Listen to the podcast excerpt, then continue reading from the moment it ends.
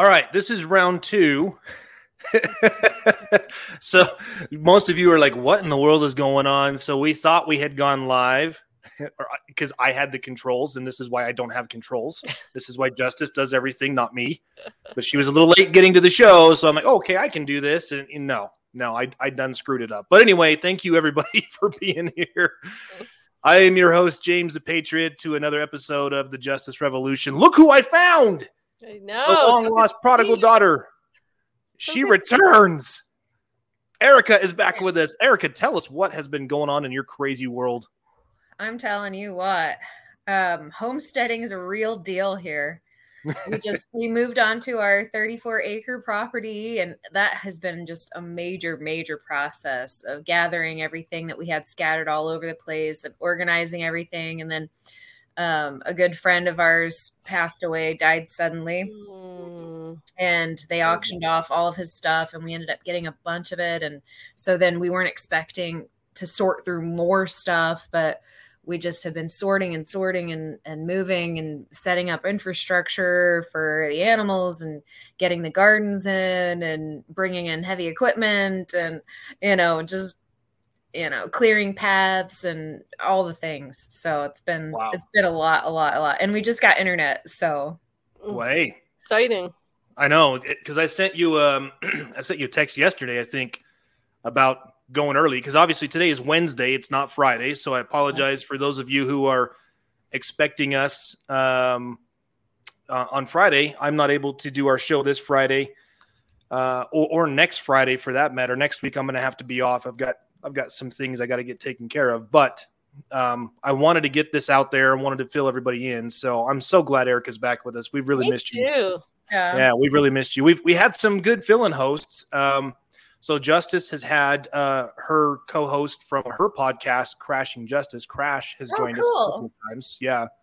So and and I really think we need to to bring Crash on more because I I really like her opinions. Yeah. Um, you know, she she and her husband are both military. Um, she was injured um, from one of these things. So and Years that's ago. Not the yeah. recent one. not recently, years ago, and so she's uh, a very good advocate for um, people that are in that world. And anyway, just love having her there. So we're we're gonna great pray. Yeah. Yeah. So anyway, um, crazy, crazy, crazy, crazy. So yes, last week, you guys, I apologize. I was out. Uh, the wifey and I just celebrated 20 years, guys. Wow, that's Can you freaking believe that 20 years? Yeah, I oh believe it. Oh, I don't even know where the time has gone. I mean, that this this is what is so crazy to me, right? So I was young, my wife was younger. She was 19, I was 21, right? So we have now been together longer than she was alive when we got married? married. Wow. that is what is just crazy. And you know, I, I don't know about you guys, but when I was a kid, did did life seem like it just took forever? Yeah.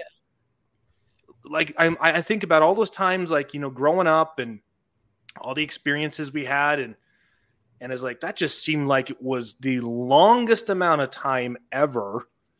And then here we are, these last twenty years, and I'm going, where in the world did all of that time go? Yeah. Summers took forever as a kid. Yes, I mean, and I love that. I mean, mm-hmm. because you had nothing to do. So, like, you'd wake up, you'd eat breakfast, and you'd do- do some chores. Now, if you're Erica's case, you got 35 acres of of stuff to manage, so that's not going to be the case. But for someone like me, who was just living in a neighborhood in, in suburbia USA, it's a little different. I mean, if you're if you're building the little house on the prairie, that's another story. So, Yeah, summer's your go time. I wish I had 35 acres. I tell you what, my my son got a dirt bike for Christmas, and man, we'd be driving all over the property if that were the case. So, Mhm. Well, But anyway- Indianapolis. what's that? Make your way to Indianapolis. Well, I know that's so I've heard it's nice this time of year. so, Justice, what's new in your world? Oh, same thing. Very busy. Um, Yep. I, you know, my daughter's taken on a new endeavor that we're wrapped up with horses. She's learning mounted archery, so she's doing archery on Hmm. horseback. Oh, mounted archery. Mounted, yeah. So there's only Wow. one group in Utah that does it, um, and then Really? she's got yeah. So it's pretty cool. But we so we have to drive almost two hours on Saturdays for that, and then be at the barn all week. So that's great for me because it gets me away from the computer. And who doesn't love hanging around? What girl doesn't love hanging around horses, right? So Seriously. That's yeah. kind of we've been wrapped up. And then of course my gardens and quail and chickens and things like that. So the summer's busy. Yeah. Busy yeah. And because you finally uh you finally got all your snow melted, right? So you can see your front yard again. yeah. Insurance came. Oh ninety thousand dollar estimate for wow. my for your roof water damage, not even including the roof yet. That doesn't include the roof? Oh my gosh. My front stairs got taken out. Um, wow. They sat under ice. The deck, it was so heavy where it fell off an area that it cracked the beams under the, the deck. Uh, the interior damage, it's crazy, crazy. But, you know, seeing all of that snow, and now you now you kind of have an understanding of what the Donner Party must have gone through. yeah, thankfully we didn't have to resort to uh, eating each other but yeah. yeah. well we're not out in covered wagons so we you know i know i know but they, they were saying with the amount of snow that we got here it, it was i mean record breaking since they've been keeping records but you know and, and for those of you who don't know what i'm referring to the donner party with the ill-fated party that was trying to make their way to california um, they got held up in the sierra nevadas and there was like 15 or 20 feet of snow and it was just a really sad thing look it up Look it yep, up. Yep, yep. So you should know about it. They should have taught that in school, but they should have. But there's a lot of things they should have taught about in school, but they haven't. Right? Yep. yep. So aren't we learning? Yes. Hence why um, my kids out of school eight years ago. Yeah, I know. God, I mean, it's and and and it's getting to that point. I I think this this upcoming school year is going to be an a, an eye opening school year for the school officials, school districts. I'm not just speaking here locally, I'm talking across the country. Mm-hmm. I mean, what are we seeing in these schools? Grooming, indoctrination, communism. It's disgusting. Crazy. Absolutely. Like they used to they used to hide this stuff, right? They used to mm-hmm. like they were doing it, but it wasn't like so out in the open in your face. They're just, you know what? They're hedging all their bets. They don't care anymore. Yeah, there was something on the news I just read this morning. I think it's Albanian Americans literally went to toe. They were protesting the sexual grooming of the pride nonsense at their kids' school. And mm-hmm. they went to protest it. So Antifa showed up to defend the grooming, of course. Of and course. Brawl, all out brawl in the streets and whatnot. Yeah. and that's the whole thing, so I don't know the details, but we want nothing of that. It's happening. The parents are finally standing up and finally yeah. that's what it's gonna take. So yeah uniting, just as our thing said, united we stand, divided we fall. Yep. Don't let yep. them unite us. Doesn't matter what country you came from. If you came here for peace and you came here for what America offers you, uh, not communism, you need to stand up and protect it. Yeah. That's the yep. bottom line. We're all American. Well, and that and that starts with protecting protecting what is ours, right? Our our property, our homes. So that's hence the uh, title of today's show, Mortgage Fraud Part Deux. That's French for two, in case anybody's wondering. Mortgage Fraud 2, Fraud by Non Disclosure. We're going to talk about that because, again, Alphonse is huge about this. And, and a couple of uh, quick plugs. Alphonse just did another episode on Crow 777 Radio for those of you who listen to Crow 777. Uh, he filed his long anticipated property property tax lawsuit. Uh, it's 97 pages long. Um, it's very, I mean, you can get lost in it. it's very, very long for obvious reasons. And in his case, you know, you got to look at what's been happening to him and the history between himself and, and the county where he lives there in, in eastern Pennsylvania. Um, so he was on Crow Triple Seven talking about that. Uh, earlier this week, uh, actually, what's today? Wednesday, Monday. I did another episode with Sean on the SGT report. Uh, matter of fact, I am for I was fortunate enough to be on with uh, Randy Kelton. You guys hear me talk about Randy all the time. Yeah. Uh, so Sean was interviewing Randy, and he, and he asked me to come on as well, and, and, we had a really good conversation about a number of stuff. That that episode hasn't published yet. Um, my and I suspect Sean will get that out before Friday there was some editing he had to do with that. There was a few bloopers. We know about that, right? so, um, so yeah, I mean, it's it, that'll be interesting when those when those come out. But the the thing that that Alphonse harps on that really hit home with me when I first started my journey through all of this was something that Steve Emerson told him. And he said, You have got to get the government out of your life. You have a right to be left alone. You have a right to live your life. You have a right to liberty and you have a right to seek and, and pursue your happiness as you see fit, so long as it doesn't infringe on anyone else's rights. So, what are we seeing? Are we seeing that today, you guys? Justice, Erica, yeah. is, is are we Not being left alone? Shot. Not by a long shot.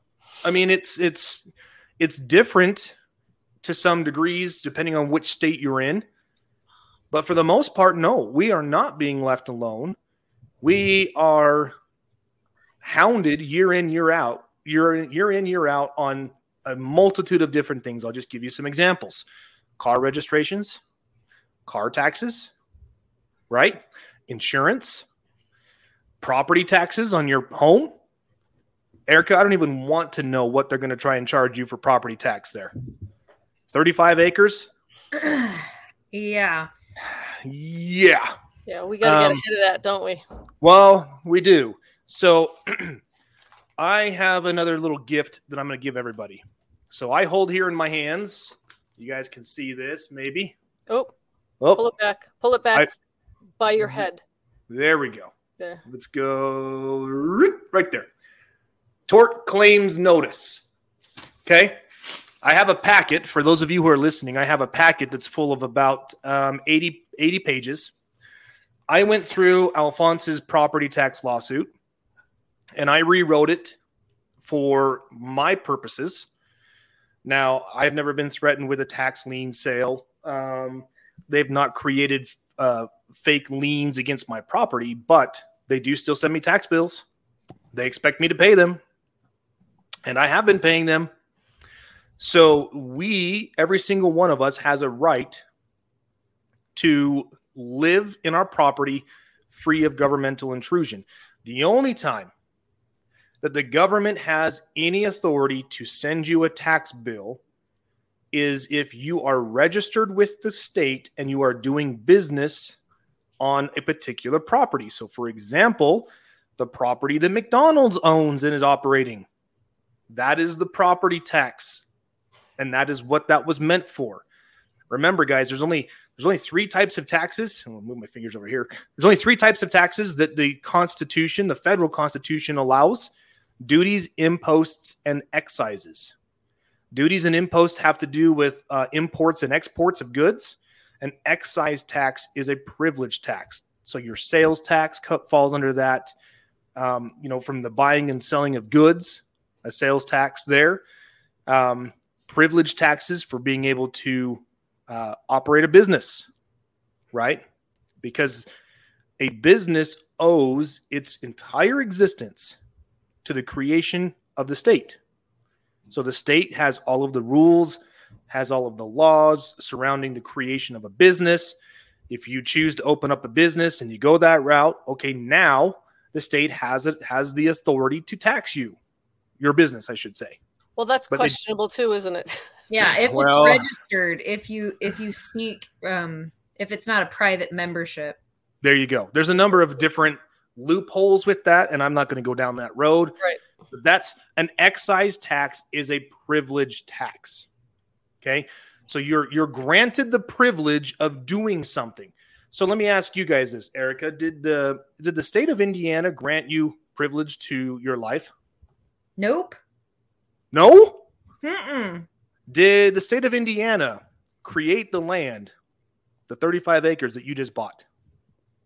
Pretty sure not. I wasn't there, but I'm going to guess no. Okay. So there is there is a multitude of history to support that. Yes. that this land was here long before the creation of the state of Indiana. Um did in that case then, so what privilege is the state giving you by you living on that land? Exactly. I've had the same question all along. There, there, there, there isn't. Okay. So that's what, and I, and I will, okay, here's the thing, guys. Every state is different with how this works. So Alphonse just chose to go straight to federal court and file his suit. That's his prerogative. You guys can do that. I'm not saying you can't do that. Um, what I'm choosing to do, I'm choosing to to to, to go a route that I'm going to talk about today, which is the death by a thousand paper cuts. so, research your state's laws. Every state has some type of a tort claim law. So, you have an issue with a government employee, a government agency. They have done something to deny you of your constitutionally secured rights, or they've caused you some property damage, or anything else like that. Every state has some type of a tort claim law. Now, here in Utah, so this will apply to justice, and, and I'm going to give this to her. This is my little golden nugget for her. Is in Utah, there is a law that states that you have a right to submit your claim to the clerk of the town or the county where your claim arises. They have 60 days from that point to either approve the claim or deny the claim but they must give you something in writing within 60 days. What? If they choose not to, then you can sue them in court. You were going to say what, something? What? Yes. What claim? Any claim. So now the claim has to be based in law, right? So here's let me tell you where where this comes from. Okay. What these counties are doing by charging every single citizen that lives within their geographical jurisdiction property taxes is they are they're committing fraud. Right. They are creating fraudulent tax notices. They're creating fraudulent tax liens fraudulent tax bills all in the all in the name of generating revenue for their for-profit employer which is the corporation of the county of whatever. Okay now here's something interesting you guys do you think that the government can make you homeless to fund the government? They try. Does that make sense to anyone? Wait a minute. Do you you really expect me to believe that the founders of this country, the founders of my state, when they put together the state constitution, gave the state the authority to throw me out of my home all in the name of funding the government? That is asinine.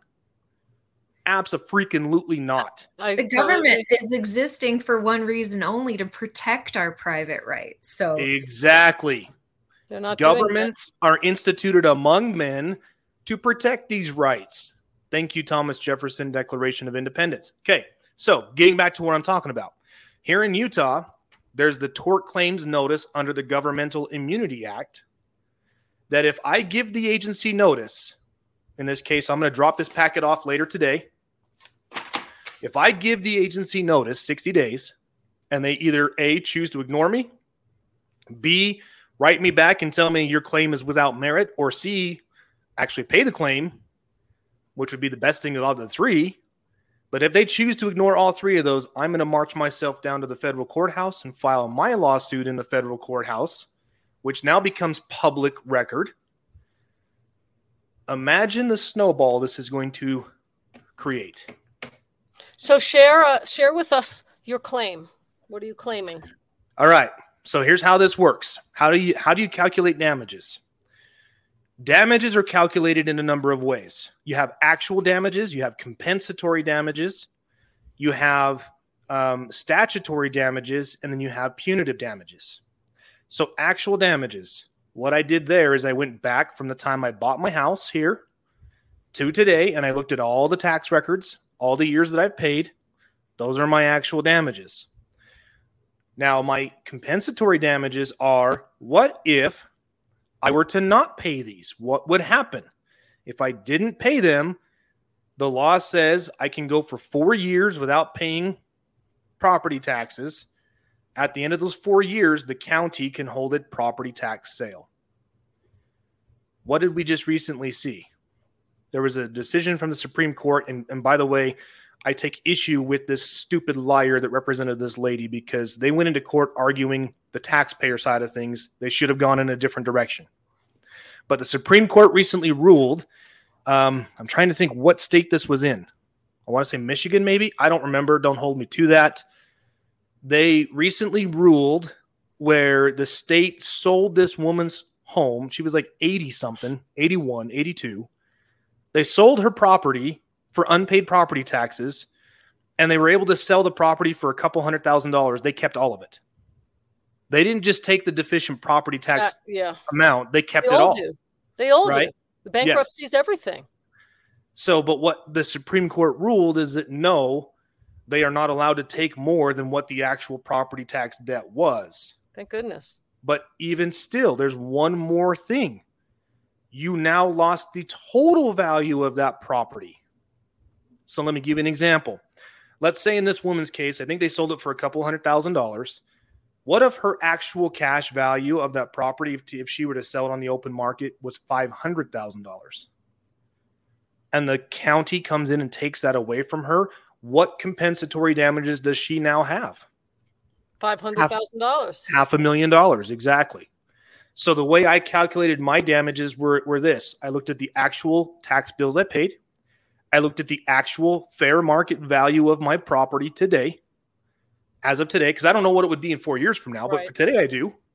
So if the county were to come and take my home away from me today this would be my actual amount. And it was my total actual damages was about $760000 okay that's number one Number two, because in my property tax suit, I'm claiming um, criminal violations under the RICO statute, racketeer influence corrupt organization, right? Because they send you these tax bills through what? The United States mail. okay. The the statutory damages there now allow me to claim up to threefold my actual damages. So I can take 760,000 times 3, which is about 2.2 million dollars. Okay, that's the second. Now the third is the, the the kit and caboodle of them all. And it's punitive damages. Punitive damages, the sky is the limit, but oftentimes you got to have some type of an authority to fall back on. And in my suit here, it comes directly from Alphonse's property tax suit that you can claim up to 200 times actual damages as punitive damages uh, based off of a Supreme Court case that was um, it was like uh, I want to say it was one of these insurance companies that does property and, and homeowners insurance. hmm Um, they came out and said, yeah, no, 200, ti- 200 times your actual damages are what you can claim. So, in my case, in my property, the total damages that I can claim if I take this to federal court are almost 150 million dollars. That's that make exciting. sense? I'd go ahead and settle with you. You're a smart woman, Erica. Sometimes these people are so arrogant that they haven't got a freaking clue. So Well, they really think they're working for the government. They really Exactly. do. they, They think don't know they're, they're, working for corporations and hornswoggling the people. They don't know they're their own prison guards. Yes, yes, they don't understand that their actions are not constitutional. Here, Here's what just makes me. Here's what makes me laugh. So I sent a records request to my county assessor, and I said, "Hey, I, I need you to, to to provide me a copy of the assessment for my property." Do you think he did? No. No. He says, "No, I don't have. I don't have that. That doesn't. That doesn't exist." Not only that, he cited to me provisions of the Utah Constitution, which he clearly doesn't understand. Because the Utah Constitution allows a property tax of all tangible property, but however, remember, what must be going on on my property for any government to tax me? Business. Business There you go. That's been that's been registered Oh, and it's- and created there's- by the government. There Your is business. 247 years of jurisprudence to back that up that has never changed in the history of our country. There must be a business or commerce of some kind going on between the taxing entity and the taxpayer. So you need an EIN. Something. And here's the other problem too, and, th- and this is something that Alphonse pointed out to me, is there must be a tax return associated with your property. There isn't. Mm-mm. That doesn't exist. Now I'm getting off into a tangent here from from the overall theme of our show, but I wanted to show you guys this. So when I drop this packet off to them, I have a, I have a nice little tort claim letter that's two pages, and then basically says, Hey, I've got a claim against the county. The facts supporting my position are all in this proposed lawsuit that's attached to this claim. I have my lawsuit, I have my exhibits. Um, and I said, in interest of time and fairness to the county, I am willing to settle this with you for 10% of my actual damages. Do you think they're going to do that? No. I'm hoping, but it's it's unlikely they will. I'm probably going to be suing these these a holes in in federal court too. But I'm giving them this option. And here's the other thing too, you guys. If you go, if you present a legitimate claim and you give them a way out and they refuse it, they have now just committed a federal crime because the insurance companies that insure them require that all legitimate claims be processed through them. And if they just choose not to, they've got some serious problems on their hands. So we will see what happens. But I will post in the affidavits group the lawsuit I wrote up. I will post, um, oh, yeah, C to AZ. How can we see your tort claim? Um, I will post all of this in in the group. I want to get this information out now in the unlikely event they choose to pay the settlement and ask me to sign some type of a non-disclosure. Right. So I'm going to give you guys this because hey, what I did prior to me signing the non-disclosure, I can't do anything about. Sorry, right. nothing I can do about that. So, but that's so corrupt to begin with. I mean, there they're paying you off basically. They are. If they, they ask are. you to pay a settlement and a non-disclosure, that's a bribe to keep your mouth shut. And, and it and it really is. That's a crime so, in itself as well. So here here's the interesting thing too, you guys. Like I said before, is every single county in every single state in every every part of this country is doing this. Do you really think they're going to want this information to a get public and b that you actually go to trial? Like we've all been talking about Steve Emerson and how he negotiated almost a 40 million dollar settlement. It was a property tax lawsuit like this one. And nobody can see the lawsuit because again, this was back in the day before, you know, Steve really had you know, you know, before Telegram was as big as it is, before we could share this information out prior to. But there's a reason why you can't find that because that's part of those agreements is that they seal those court records. Which again, I take issue with that because the courts are supposed to be open to the public, but whatever. I do too. So, so you got to win your first one, mm-hmm. and then you go again, and you don't take the bribe, and then you have the money to fight it out in the open. Yeah, well, there's there's there's any number of things, right? Mm-hmm. But this is why we do what we do. This is why I do what I do. I share everything. I'm full transparent, hundred percent. I share everything that I do with with with everybody on my Telegram groups. Uh, Alphonse does the same with his. He posted his lawsuit. He has no problem sharing it. You know, and again, Randy says this all the time, and I do it as well. You know, imitation is the highest form of flattery. If if you guys can take my lawsuit and use it to your benefit, do it. Like Justice, all she has to do is change her names and the names of the counties, and she's off to the races because she's here in Utah. Yeah. Now, Erica, she would she can take the same information, but she's going to have to find the similar tax codes under Indiana law, but she can still do the same thing. So, which brings me to the topic at hand mortgage fraud 2 fraud by non disclosure. What do I mean by that? Fraud by non disclosure. What do you guys think?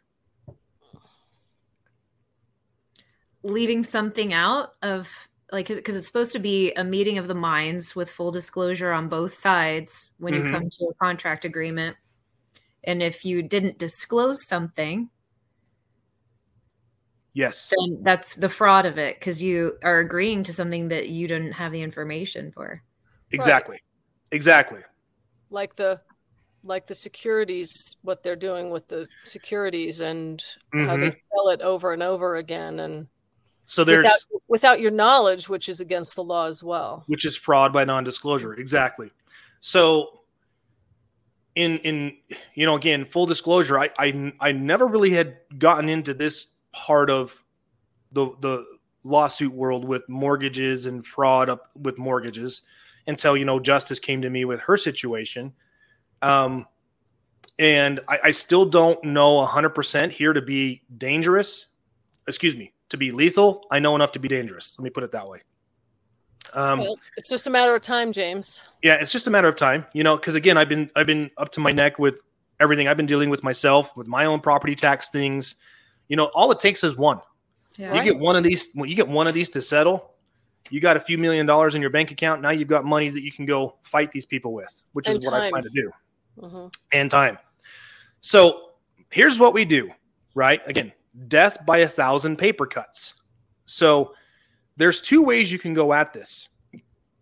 You can go straight to the courts and try and file a lawsuit that way and try to get the courts to force your opponent's hand to give you information or you can do things administratively and then take that administrative stuff and couple it as your exhibits. So, for those of you who are watching, I am sharing my screen here.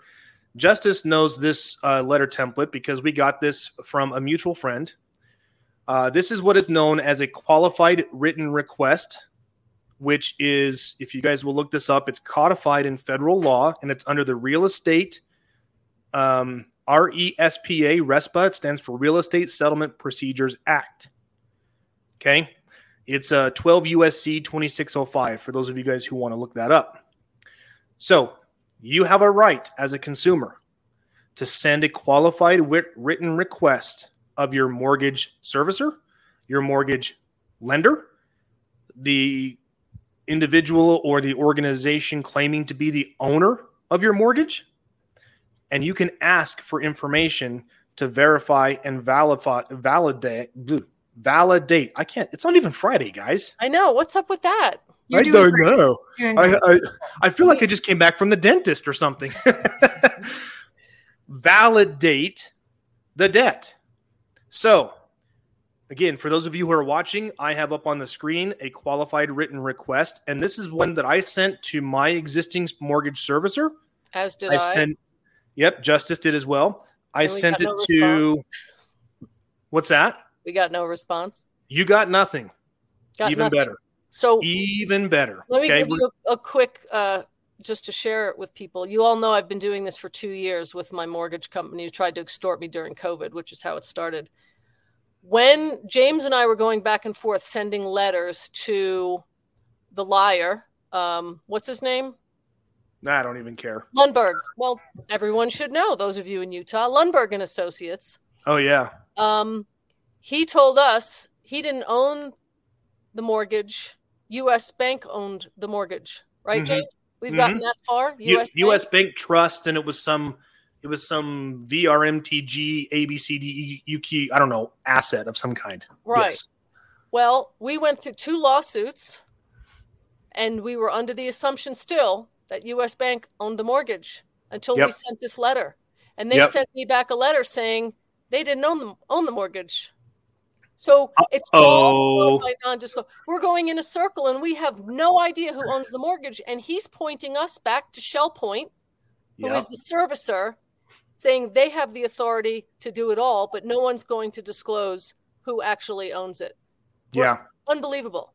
So two years. It's unbelievable. we to believe it's U.S. Bank, and then U.S. Bank sends us a letter. I send it to James. They don't own it. Yep. Here's what's interesting about this letter, you guys. And again, I, I will be happy to post this in Affidavits 101 into our file section. You guys take it and use it. This is this is the administrative process. So what we did is we said, okay, and I sent this exact same letter to to in my case, I sent it to three people. You can't see my fingers. Three people. Sent it to the original mortgage originator. So that's who I signed documents with. I sent it to the company claiming to be the mortgage servicing now, which is different from the first one. And then I also sent it to the company that claims to own my loan. And I have no problem sharing this Fannie Mae. I got a notice in the mail that says Fannie Mae bought my loan. Okay, great. So I sent it to those three agencies.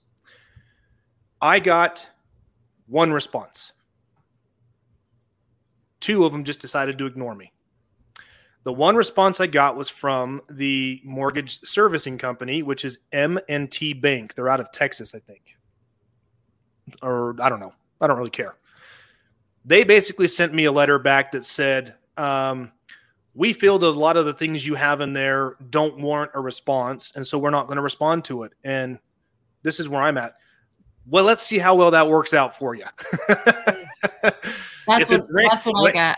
Randy, you know, if it's Randy, he's like, well, let's see how well that works out for you, Bubba.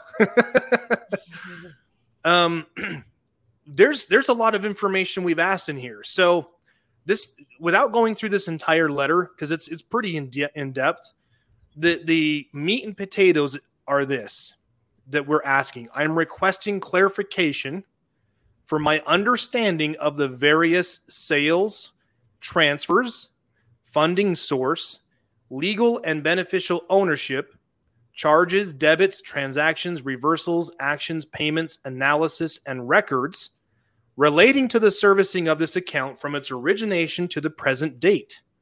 Specifically, I wish to identify the obligee of my debt, the existence of which I do not dispute. Okay, so we are not disputing the existence of the debt. What we are disputing, we don't know who owns it. That's what we're disputing. And, ha- and has the right to collect on it.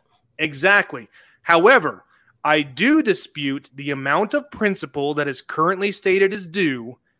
The reason for that dispute is this A, there is no evidence of a transaction in which my debt was purchased and sold. Because there isn't. Now, in my case, when I look at my county recorder's website and I look at the documents that have been recorded against my property, there is nothing there. Nothing there to show that a sale has taken place, that someone's assigning the different things of my deed of trust to someone else. There's nothing. Well, the only thing is a warranty deed, but it's $10. Exactly. Exactly. Okay. So I'm requesting you provide me with that information that shows the purchase and sale of the debt, not just the paper instrument of an assignment. Right. B, to whom are my payments forwarded? That is, when you receive payments on my account, whom do you pay?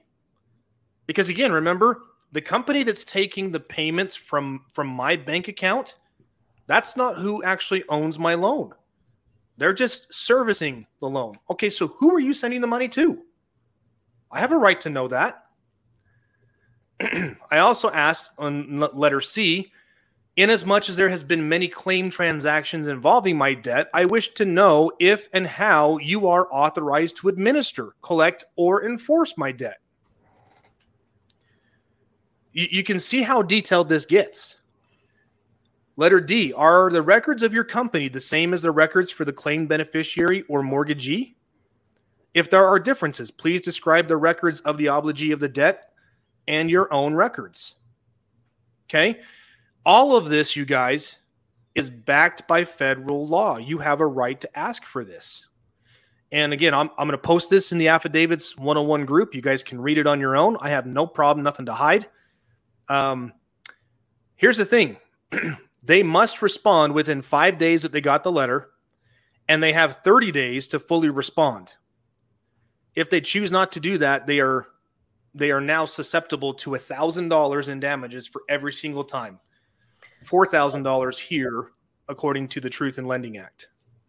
Okay. And if, you, and if you scroll down, what we had started asking for is requested again under number one. If you go down past D and E, double-sided certified true and accurate copy of my original promissory note etc and that's all assignments of the security yeah. instrument.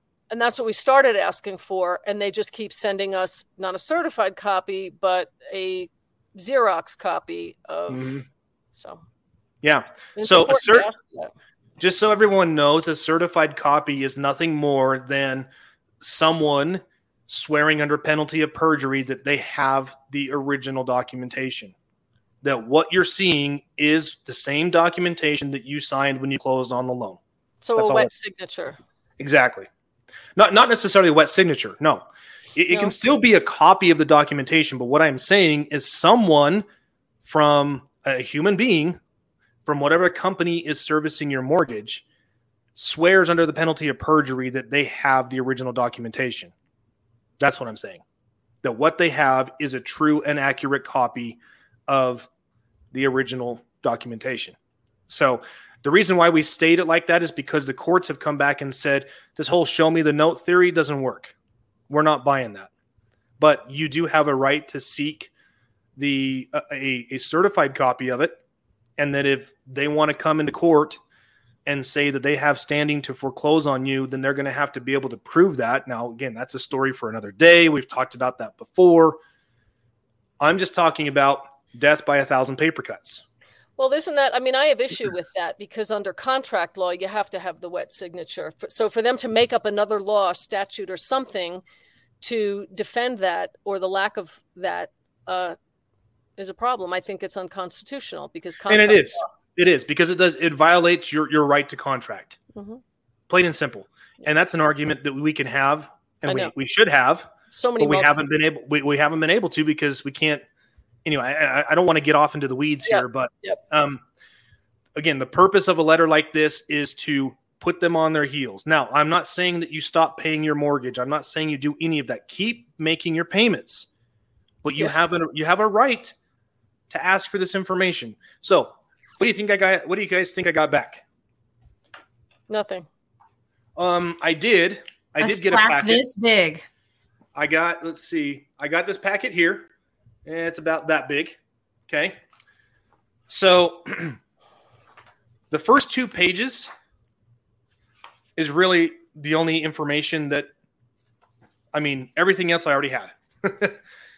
so they sent me a copy, not a certified copy, but just a copy of right. the promissory note. Right. Okay. They sent that to me. They sent me a copy of the deed of trust. Again, not a certified copy. Right. But a copy. Which is what I got. Yeah. Mm-hmm. Yep. Um, let me see what else I've got here. They no, sent... I got no accounting information, even though we yeah. asked for it. Nope. They sent me the um the notice where they they took over as my mortgage servicing company. Um, without your knowledge or consent, which is illegal. Mm-hmm. Well, sometimes they they do the. I just recently signed one, right, and they did list that they could do that. Yeah, and, and and they do. So here's here's something else too that people need to understand. They have every right to to sell the note. They have every right to assign the note to someone else mm-hmm. but you have a right to know the details of that transaction. Right. Because what's to say all right, let me let me back it up this way. What's to say you take out a mortgage for $100,000, you make one payment, the company that gave you the $100,000, again, that's a story for another day. The company that gave you the $100,000 turns around and sells that to somebody else, and now you're supposed to pay someone else. All right, well, did they sell it for $100,000? Did they sell it for $150,000. What what are the details of that transaction? I have a right to know that because what if what if they sold that note for $70,000? Well, now they're writing off $30,000. So why am I expected to pay that? If they sold it for less than what I took it out for. Right? Yes it's it's according to the law not all the statutes that they color it with on top of the true constitutional law it's against the law for them to enter into contract with uh, with you involved without your knowledge and when you mm-hmm. sell something it's a contract so every time they sell it and you've not been notified that they're going to do so and you not authorize it that's technically they're breaking the law yeah. Because they also change the rates. They also change all kinds of things that you didn't agree to in your first contract. Exactly. And we all just let it roll over us because it's our mortgage. We want to keep our house. They live us, put us in fear, but it's all illegal. Yeah. We don't, we, we don't, we don't do enough to stand up to this, this madness. Diesel well, for the people. Know. Well, diesel for we, the people says it great. If you stopped making payments, it gives them standing and lawyers will tell you to stop making your payments. And then also too, good good on you, Diesel. P.S. I'm not an attorney giving legal advice. oh, yeah. Good for you, Diesel. Neither are we. Neither are we. but but guess who did give me legal advice? The guess who did? No, these morons that replied back to my request. Oh, guess what they it. said? They said, in no uncertain terms, we note your written demands contain numerous requests for admissions slash denials, and documentation purportedly made under the authority of provisions of federal and state laws and regulations. Your reliance on these laws and regulations is inapposite. What? What? What? Really? You're giving me legal advice now? Okay. Accordingly, please be advised that our response to your demands should not be construed as an admission or denial of any fact or circumstance beyond the information contained in this letter.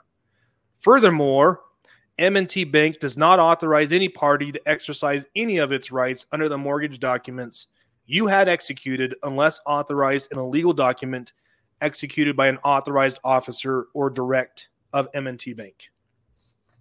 Okay? So, all that information I asked for, You got a they, whole they- they lot gave of me they gave me a sliver of what I was asking for. Oh, and guess who was stupid enough to put a name on this letter? Miss Eileen Colon, Mm. mortgage customer support, retail loan servicing. So now I have a name of someone that I can sue Mhm. if I ever get enough time to do another suit. So, so, so, so, explain that in more detail, James. They're telling you that what you're asking for, the laws that you're standing by, are not valid. yeah, basically, they're they're basically saying we know you're citing federal laws, but your reliance on those laws is um, um, unfounded. We don't honor them. Exactly, Yeah. Holy guacamole! You have that in writing. I do right here. That's astounding. So, what do we do, people? What can we do? Again, death by a thousand paper cuts. So, I, I, I can, and I think I will when I get the time. I'm going to send a follow up letter saying, "Hey, thanks for replying to my request. However, um, I will go ahead and just disregard the legal advice you were giving me because it doesn't look like you're an attorney, and that's practicing law without a license, which is illegal in all states. We use oh, the laws when it use ben- that back against them? we use the laws when it benefits us, people. so you're practicing law without a license, and um, I have made the proper authorities aware of that, just so you're you're just so you know. Um, and no, my reliance on these laws is not inapposite. You are required to provide me this information. This is your second and final opportunity to do so. If you choose not to, then there will be consequences. And I'm not going to say it like that, but you guys get where I'm coming at. Mhm. Okay. So, what are we talking about here with these consequences? What do we mean? What can we do? Well, um, I don't know. That's a great question because they chose not to respond to me. So that's the that's the, my stopping point right now. Is they chose not to respond to me. And No. I had two different ones. One didn't respond at all and said that my requests were ridiculous. And the Okay. other one sent me a stack this big that I still haven't had time to go through with the move. So Okay. So, the moron that said your response was ridiculous, um, they don't get to make that choice. right. That's not a choice that they get to make. They're required to re- to comply with it, because again, you have to be able to go in and and and articulate. If you have to take this to court, you got to be able to articulate that you sent a qualified written request and they chose to ignore it or they didn't comply with it. That the law compels them to do. Randy says it the best. You know, he he talks about the public servants and he says, you know, I love my public servants like I love my grandchildren. I don't have grandchildren, but Randy does. He said, I will never ask them to do anything that the law does not compel them to do.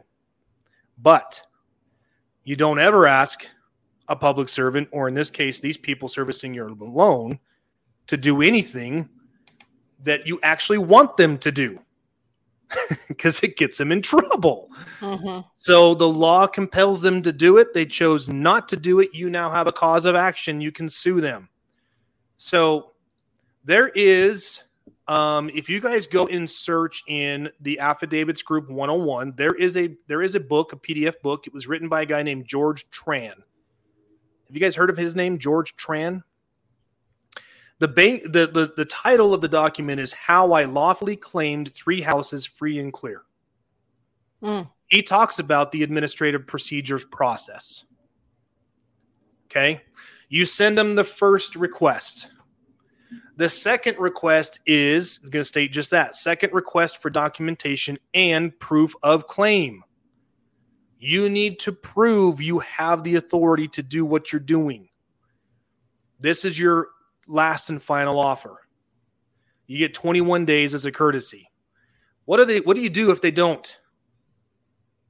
What do you do at that point? If they don't provide you that information?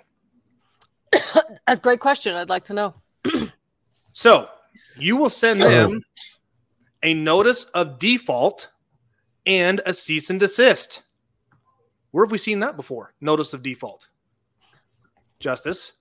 Oh, in our suit. Didn't they file a notice of default when you didn't, quote unquote, follow the terms of the agreement? Uh huh. So why don't we get to do that? We do. Right. The answer is we do. I think Okay. Shell Point thinks because we withdrew the lawsuit that the qualified written request didn't matter. No, He- I know. no, it, I it does. think that's what they thought. That that is he- exactly what they thought. He's So the one that what- came back and said, "You got a hundred something requests. It's ridiculous." Right? Yeah, that was for your- That was for your request for production and request for admissions. Yes. Oh, okay, okay, okay. No, in this case, you're going to send them a notice of default. And basically, the notice of default is one page. This is what it says Dear Bank of so and so, thank you for your recent response to my qualified written request for proof of claim. Your copy of the note was not what I had asked for as required by law, and I am hereby notifying you that you have exhausted your administrative remedy.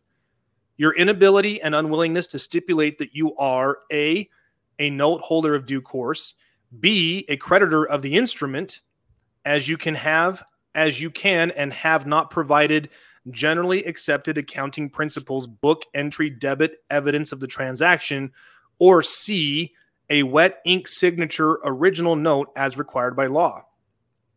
You have violated the requirements of the Truth in Lending Act, and by your actions provided prima facie evidence that you are attempting to collect money on the basis of fraud.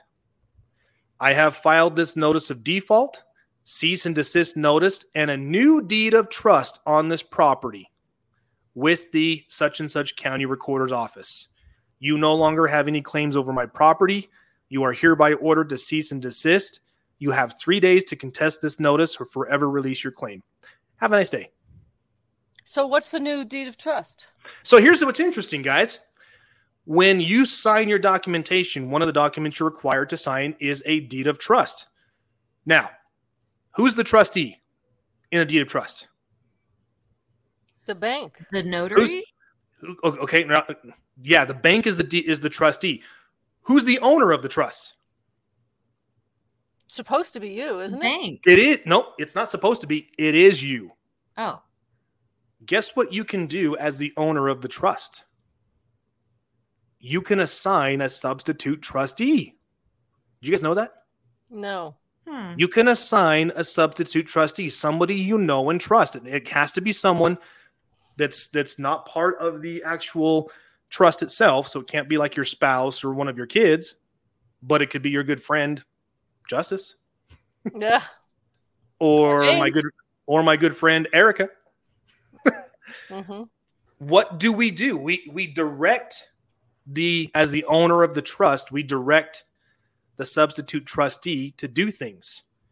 And that's where you're talking about you filed a new deed of trust where you're eliminating the alleged owner of the note as the beneficiary and assigning a new beneficiary.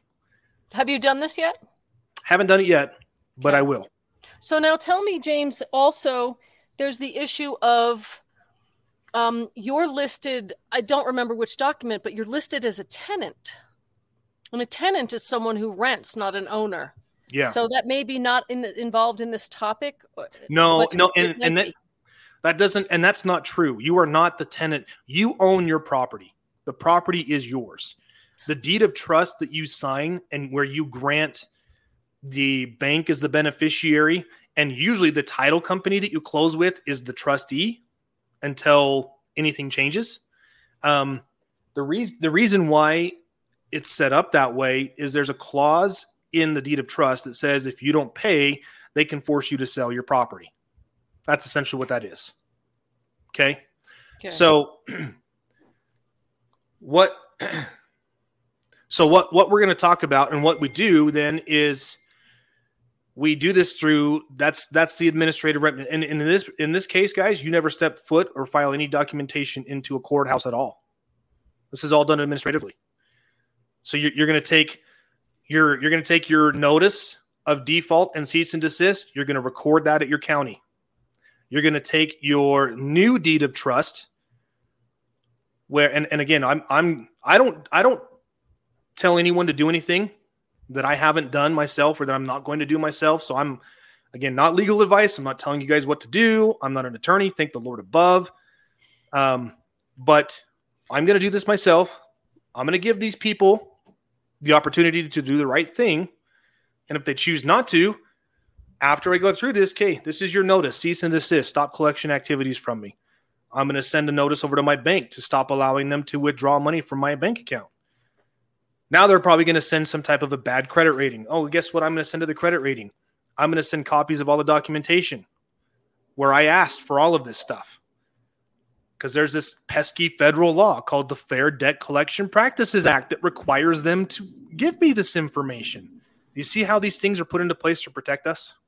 Yes, and and we had a judge who chose to dismiss all this information. We did. He said he said that affidavit was all over the place, and he just under his breath, basically yeah. dismissed it.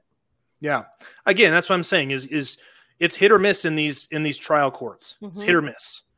You know, if you're going to take it to that point, you have to be willing to take it to the next level, which is to the circuit courts of appeals, because we are seeing rulings at that level where they are grounded in fact and in the natural law, God's law, not the laws of men. But that's a process and it takes a lot of time. And that's something Justice didn't have. She didn't have time. So, this is the process that I'm going through.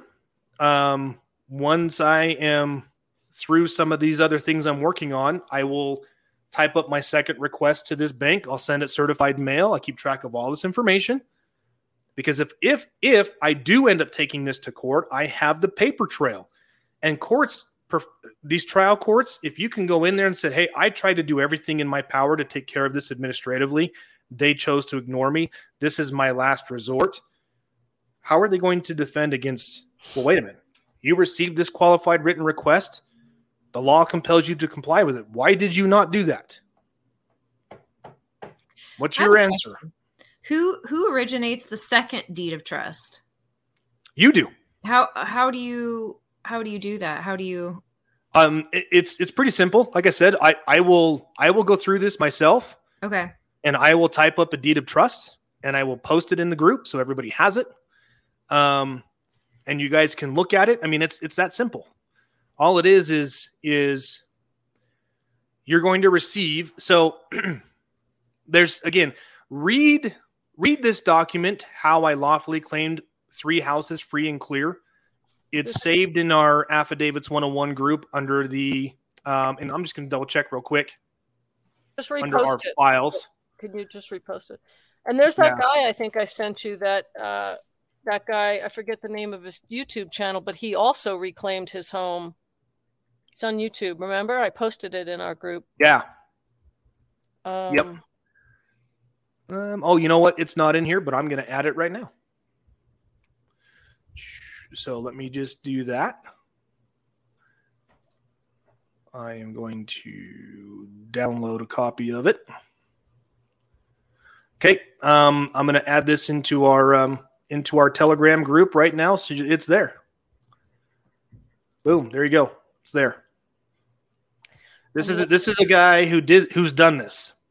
Um, his web he has a website on there, but it's not a valid website. I think somebody caught on to what he was doing and they said, We don't want you putting this information out. but it, it, it, doesn't it doesn't Wait, change. Say that again.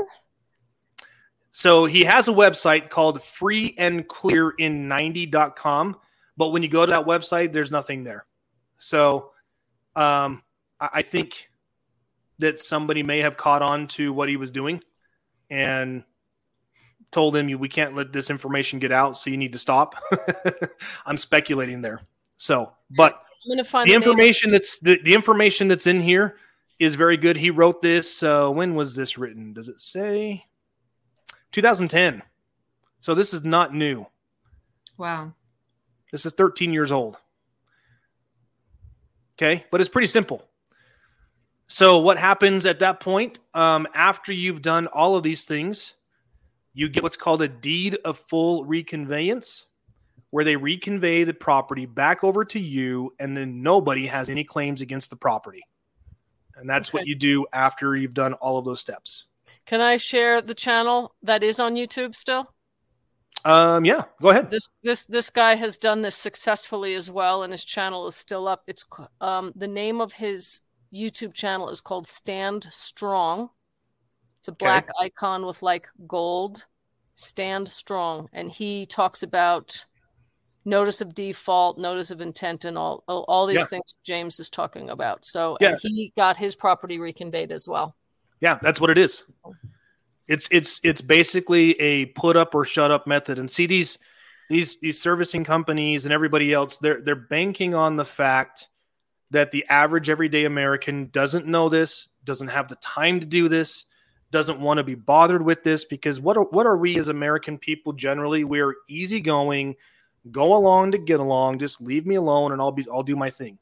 You know, and that's that's the the problem that we've gotten ourselves into recently is we have just decided to go along to get along. And so the bad actors in the world have overplayed their hand on that going oh they, they'll just do it because we tell them they will stay home because we tell them Yes. they will take an experimental drug because we tell them. Yes. they will not do these things because we say it's in their best interest to do it. Well they i'm here to tell you people they have overplayed their hand and we're showing it right now.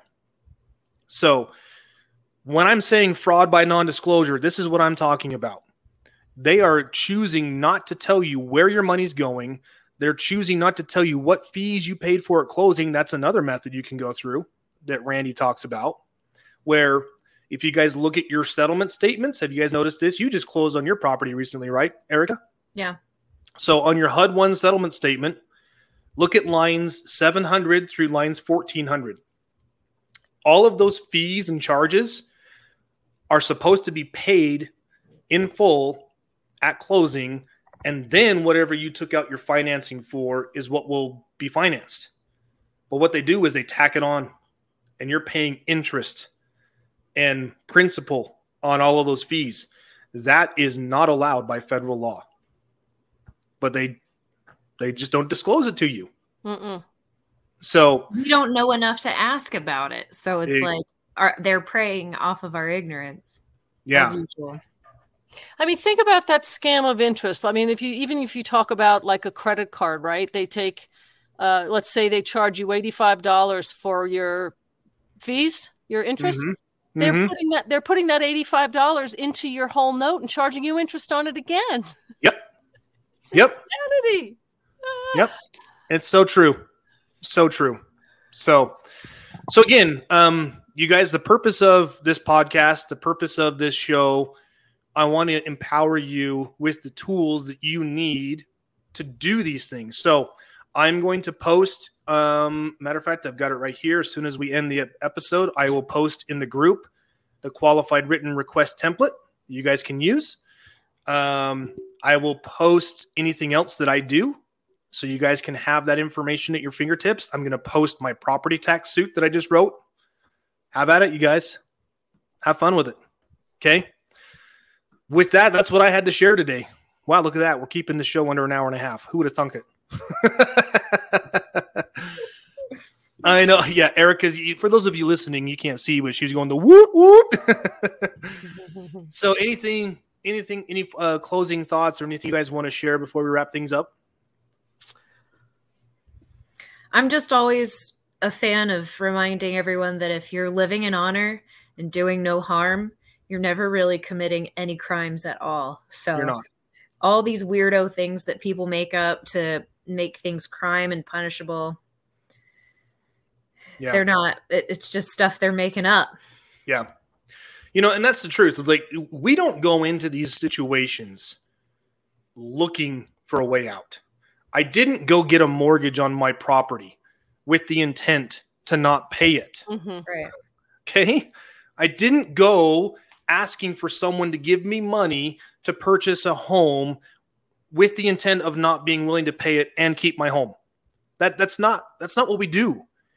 But the purpose of what I'm trying to say is is that I am not going to be paying any more than I agreed to pay. Right. And if you're trying to hide something from me, if you're trying to get away with a little extra on the top or whatever the case may be, okay, now I've got an issue with that. And now the law says I have a remedy, and that remedy is that I can rescind my loan and I can keep my property. So that's what I plan on doing. Right. Right. And I, I Either- I'm I, I agree hundred percent. And you know me, that I mean, my name is justice for a reason. I always want to yeah. remind people to seek justice. Stop letting yeah. these people get away with it. Right. The laws were written, may be an honor. The laws were written to protect us, and they've been hidden and they've been buried mm-hmm. with all these pseudo make believe laws that legislators didn't even create. Yeah. yeah. And we're being screwed and extorted for it. Yeah. Yep. So you know, stand up. Diesel hits the nail on the head again. We expect them not to lie. LOL. yep. It's the truth. We do. Right. So I mean, yeah, this this is our this our show, the Justice Revolution. It's not actually my show. It's Justice's show. no. But you you guys know where I'm coming from here. The, this is why we do what we do. Okay. This is, this is James's show. This, it's our show. Is, we all do it together. It, it's all of us. Yes. It's people's I, show. It is the it is the show for we the people. So hence the banner behind my head. So mm-hmm. anyway, you guys, thank you so much. Like I mentioned earlier, we will not be doing a broadcast next week. I've got um, some personal matters to attend to. We'll be back the following week. We'll figure it out. We'll get some more more shows. Um, I, you know, each week as I come and, and do a show, I, I'm thinking of things to talk about. I'm running out of things to talk about pretty quick. so if you guys have a situation or something you want to know more about or anything there you want to go through a process or this or that, drop us a line either in the comments section of any of our YouTube and Rumble or BitChute videos, or jump over onto Telegram and shoot a message in the chat uh, on under Affidavits 101. Um, let us know, and, and and I will take you know if you're willing to come on as a guest, I'd love to have you guys on. I want this to be an interactive uh, show, one where we can truly help people through the things that they're going through. So um, I see Jen G just posted she's about ready to come on the show. I, I, I appreciate that, Jen, and we look forward to having you in a few weeks. So um, I do want to put a little plug out there on Friday the 23rd. Randy has invited me to be on the Rule of Law Radio.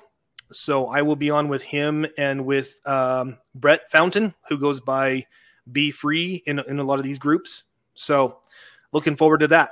So, James, you always post the links after you go on the show. Maybe you could post it before so that we could join in. Yeah, yeah, yeah. I will. I will. Again, this is the Rule of Law Radio, so it's a nationally syndicated radio show. Right. Right. Um, um, but the the website is the rule of uh, ruleoflawradio.com, and you have all the links to the radio and everything there.